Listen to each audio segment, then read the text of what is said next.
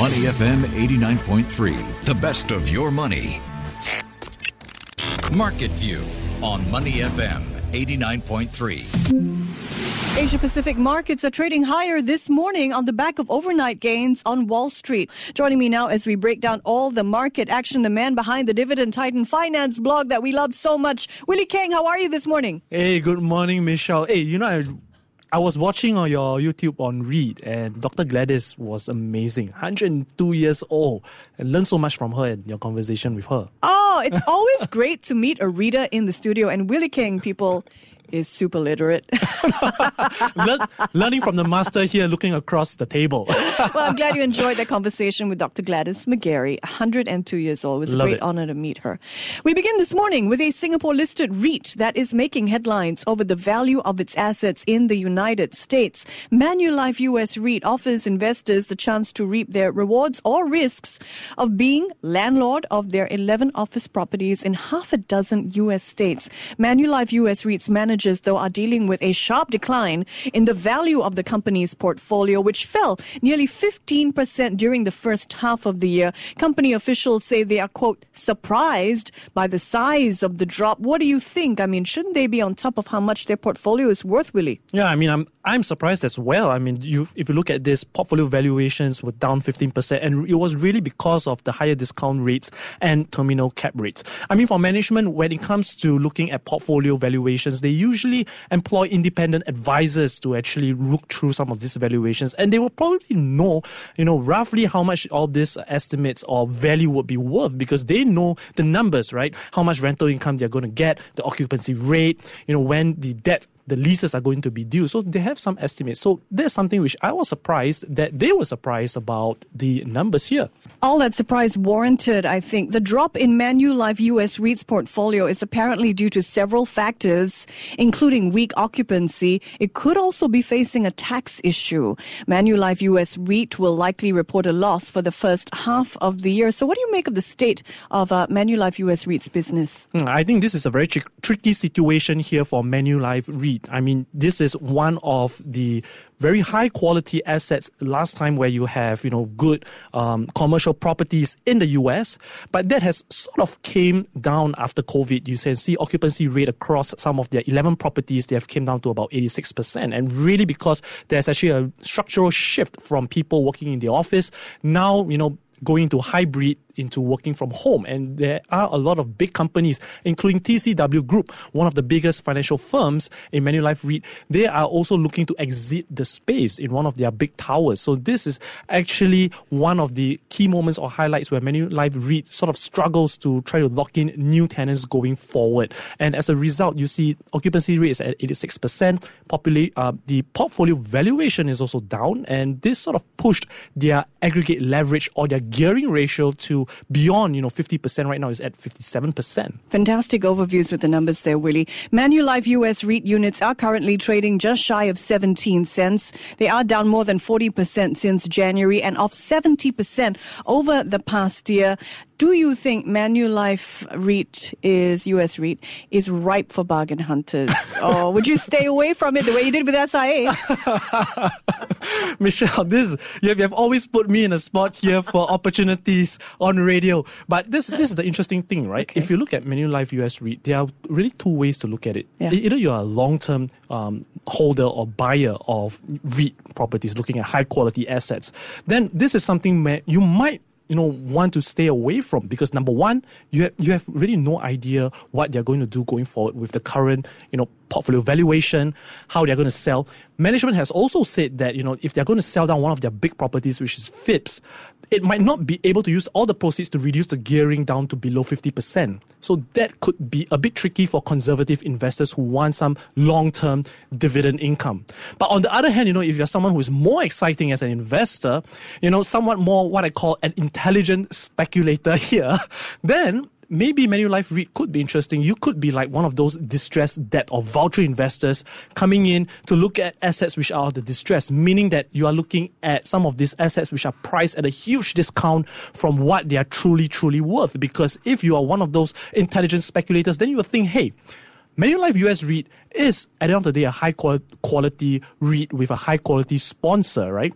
I mean, Manulife, uh, Manulife brand itself is a high-quality name. So there could be some white knight or some kind of external investors coming in to help out to manage the REIT itself. So if you are on that the other side of, of this camp, then maybe this could be something interesting. If you see Manulife U S REIT, their price-to-book ratio is roughly about thirty percent of what they are worth today, which means that there could be a potential upside there, although, you know, we do have to take note of some of the risk involved. Are you an intelligent speculator? You're going to have to decide that for yourself. Let's turn to the U S, Willie, where bank earnings have been in focus uh, since the weekend, really. The directors of Bank of America are smiling today, but those at the retail brokerage Charles Schwab Schwab, probably not so much. And over at Morgan Stanley, well, their wealth management division is likely to be uh, breaking out the champagne. But their investment desk colleagues are looking to see how they can do better. Let's take a look at the numbers. B O A is reporting a nineteen percent jump in second quarter profits. Morgan Stanley's wealth management unit also reporting double-digit growth, though profits at the bank overall dropped thirteen percent. And Charles Schwab is reporting a twenty-eight percent decline in net income. What stands out for you when you look at these numbers, Willie? Hmm. Maybe I will just sort of stand out a bit from a bird's eye view, because it was interesting months back. People were just talking about the U S regional banks, you know, going into a huge crisis. But here, you know, we are looking at a different story by the market. It seems like the market is pretty happy on what the banks are reporting. You have what you say, Bank of America reporting great results. Morgan Stanley, despite um, the poor investment banking and trading revenues coming down, uh, they still actually report. Uh, Their shares also still continue to go up, and at the same time, Charles Schwab as well. But what was interesting here was, despite uh, some of these three banks where they tend to hold very long-term bonds, you know, a couple of months back, people were talking about the risk of holding some of these long-term bonds, because when interest rates go up, some of these long-term bonds, the value of these long-term bonds will actually go down. So if you sell it before these bonds mature, then you might actually suffer a loss. And these three, these three banks, including Charles Schwab, which is a discount brokerage, they all own some of these long-term mature bonds. But yet at the same time, they are still reporting pretty good, decent results. Morgan Stanley stood out because their performance wasn't as good as the, the other two financial firms. But the C E O came out said, saying that, hey, you know, it seems like the worst is sort of over, and they are actually looking at a more optimistic performance going down for the year ahead. And another thing for Bank of America is that, because I personally look at financials, and what was interesting for me is that despite Bank of America's um, credit prov- provisions from their long-term bond losses, their unrealized losses, they still have managed to record pretty good profits and revenues.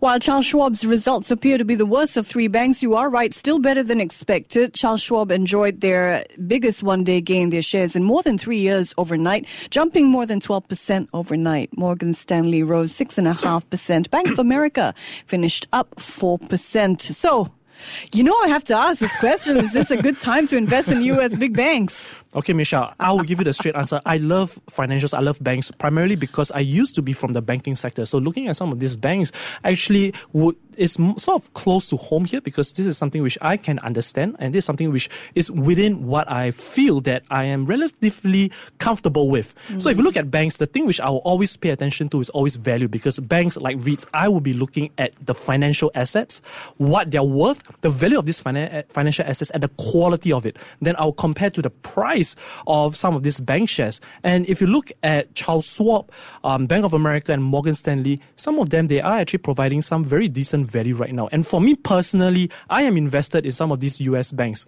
Well, you have to actually look at my blog to actually find out more, though. Product placement there. The strong bank results plus enthusiasm over the promise of how A I may boost the future corporate profits gave Wall Street a real boost overnight. The Dow Jones Industrial Average rose one percent. The NASDAQ and S and P five hundred each rose about three quarters of a percent. Let's turn from equities. For a moment, I want to take a look at currencies. The U S dollar trading at a fifteen-month low against other major currencies. Uh, We've been talking about this here in the studio. With U S interest rates still rising, Willie, why is the greenback still in the doldrums? Mm. I think one interesting thing to note is, even though interest rates has gone up, and you know how the Federal Reserve has actually pumped interest rates higher, but at the same time, the market is sort of expecting that interest rates is going to peak, mm. which means that there could be what I call a flight of capital from the safer havens to sort of the riskier assets in this case, where you are looking at money flowing from some of these dollar assets, U S dollar assets, going to some of these emerging markets where the interest rates could possibly be much higher than what the Federal Reserve interest rates is right now. And number two, because of the high interest rates, it also means that the global economy is sort of chugging along pretty well, which means that a lot of investors or the market is sort of planning to say, hey, let's look at something more risky. Let's look at something where there's a much higher yield. And that's why if we look at it from a capital flow perspective, money is flowing from dollar perhaps to the emerging markets. And that's why there could be um, the dollar is down, you know, against a basket of currencies over the past few months or even since last year. Okay, so you mentioned capital flows, maybe looking for greater risk, for greater returns, of course. So I have to ask if you're currency bull or bear, and uh, which currency would you be looking at to hold instead of the U S dollar if you're a bear? Michelle, you know, as a Singaporean, right, for me, it's always the Singapore dollar because really? It's ridiculously strong. I ah. mean, if you compare it to the pound, the euro, the dollar, the, the Singapore dollar has sort of stand out on its own. And really mm. because M A S has a pretty good um, stable policy framework on managing their currencies. And at the same time, you know, we have sort of a good um, corporate governance framework, um, company framework. And, you know, the economy, even though it's a relatively open economy, but at the same time, you know, you have the government controlling the currency pretty well. All right. Nice pick, Willie. Time for corporate news. We do it up or down style. Let's open the books and tell me what's on your books when you look at Genting. Mm. So what strikes up to me as Genting is really the reopening story. Um, I see Genting Singapore, if you see its casinos are really coming back. Um, of course, we are really waiting for the tourists from China to come in to sort of support um, the entire industry here. So Genting Singapore, uh, even though the shares are down, but the potential outlook over the next twelve to eighteen months uh, could be a positive note for me. So this is an up. Yeah, I join you there. Genting has put a waterfront property in Miami on the market. Now, initially, it was going to build a casino on that fifteen-acre parcel, but it's selling it instead for at least one point two billion U S dollars. And that, by the way, is more than five times what Genting paid when it bought that property some twelve years ago. I'd say it's a pretty good return, so an up definitely for Genting. How's Twitter looking? And do you tweet? I do tweet you do? sometimes, okay. sometimes, but I tend to just follow the people which I tweet. Um, okay. I think it's actually very interesting to see all the little gossips here and there. Is Twitter down or up on your books? I mean, if you see for Twitter, was hit with the second lawsuit uh, this month um, with respect to its severance pay to its ex-worker. And this really came on the back where Elon Musk also recently said that Twitter's ad revenue was down and cash flow is negative. So this is a down and another down for me. Yeah, definitely a down. So some backstory here to that severance issue. Elon Musk fired most of Twitter's workers in Africa last year and still has not paid them any severance despite promising to do so. Um, so, Elon, what are you doing? Not only are you breaking Ghanaian law, it's just a bad look. You're one of the world's richest people. Pay severance. I'm going to give Twitter a down as well. And now he's going onto the boxing ring with Zuck, right? uh, yeah. Let's see how that happens. I suspect somebody's ear is going to get bitten off. Let's look at Microsoft. Up or down? Mm, well, this is actually wow. quite amazing. I mean, shares actually jumped four percent and closed at a record three hundred six, close to three hundred sixty dollars. Um, this is an up for me because it's really riding on the back of its new Microsoft three sixty-five artificial intelligence subscription service. And it's also starting to, yes, rolled out to a couple of hundreds of companies. And they will actually add this service to its popular Office products, which is your Word, Excel, and Teams. And this could increase the revenue by another thirty dollars per month. And also increases prices for its enterprise customers by as much as eighty-three percent. So yeah. definitely an up for me. Yeah, it's exciting, that piece of news. So Microsoft preparing to launch its new set of A I tools for the office, and they come with a hefty charge, thirty U S dollars per user. The product is called Microsoft Copilot, and it uses data from the internet as well as a company's own internal information. Investors love the sound of it. Microsoft shares rose four percent overnight. What a beautiful chart for this year. They're up fifty percent since the beginning of the year. ComfortDelGro, Willie. Mm. this is an up. Um, ComfortDelGro back to back has been bagging new contracts, and this this one, this new one is also the same. It is a six years contract to operate rail services in France, and this is actually the second overseas rail operations contract that ComfortDelGro has secured. Um, two years ago, it has awarded a contract to operate rail services in New Zealand. So this is definitely an up for me. Number one, you have the reopening story from the pandemic. Uh, things are coming back. People are taking the public and private um, transport again. ComfortDelGro, at the same time, you see taxi services are coming back alive. So on one hand, while they have to actually um, compete against with some of the uh, transport app, but at the same time, you know, this some of these contracts could be a good tailwind for their revenue. Yeah, so congratulations, ComfortDelGro. They've won a six-year contract to operate Paris's rail services. This is, by the way, the company's first foray into France, and so an up in my book.